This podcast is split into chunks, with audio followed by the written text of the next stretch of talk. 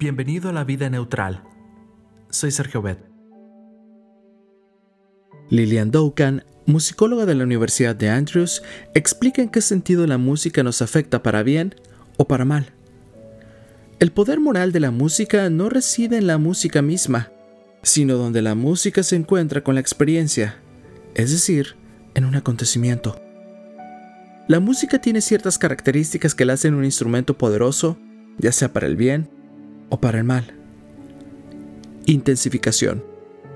La música intensifica aquellos actos en los que participamos, añade impacto emocional a las experiencias y ayuda a grabarlas profundamente en la memoria. Esto quiere decir que la música es como un amplificador que aumenta el valor moral positivo o negativo de aquello en lo que participamos. Embellecimiento. La música embellece los acontecimientos, las palabras, las experiencias y las acciones. Este es un asunto al que le prestamos poca atención, pero es sumamente importante. Por medio de una música sublime pueden embellecerse elementos realmente malos.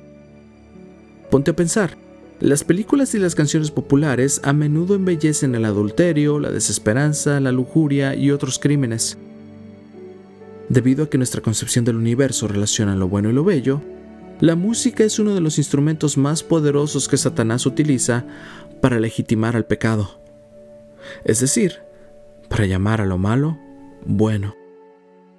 Por otro lado, la música también puede embellecer lo bueno, dándole poder. Estimulación. La música, especialmente el aspecto del ritmo, estimula a los oyentes a la acción y los llena de energía. Poder de asociación. La música establece un vínculo entre el acontecimiento y el ambiente en el que ocurre. De esta manera llegamos a asociar ciertas melodías con ciertas experiencias, lugares y actos. Lo importante es que la música puede traer a la memoria sucesos de cercanía con Dios o de experiencias pecaminosas también. De hecho, nos ayuda a volverlos a vivir. Factor social. La música facilita la interacción social. Es un poderoso catalizador para la realización del bien o el mal en una comunidad.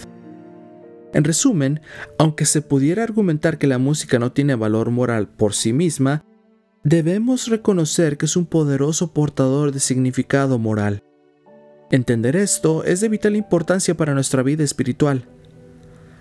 La conclusión lógica es que debemos seleccionar cuidadosamente lo que escuchamos.